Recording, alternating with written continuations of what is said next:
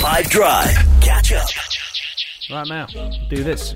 So, according to multiple reports, there is a financial dispute within South African rugby uh, where teams are saying that the South African Rugby Union, or SARU, uh, owe them money. Uh, so, what happens is that uh, SARU will earn money from selling broadcasting rights. Uh, SARU also have sponsors as part of their revenue stream.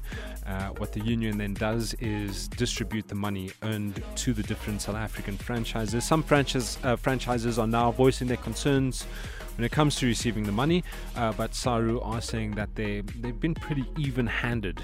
Uh, over the 2021 and 2022 seasons, uh, there was a reduction in distributions to the franchises, which wasn't taken well by some of them. According to Afrikaans newspaper Rapport, uh, they reported that the Bulls and Sharks are claiming back pay of about 23 million rand. Uh, Saru apparently want to ignore the alleged uh, back pay. Uh, obviously, the Bulls and Sharks uh, and one other franchise were against it.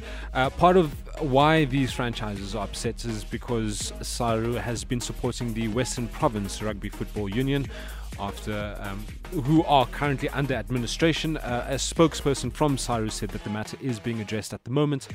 Um, this all came to light in the annual general meeting that w- that happened last week. Uh, in 2022, Saru reported record revenues in terms of broadcasting deals and sponsorship deals, uh, but still made a loss. Uh, because of the investment to enter Northern Hemisphere competition.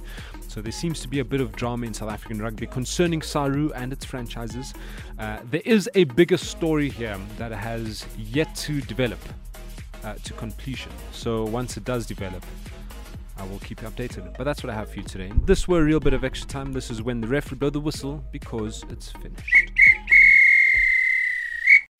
Catch up from some of the best moments from the 5 Drive team by going to 5FM's catch up page on the 5FM app or 5FM.co.za.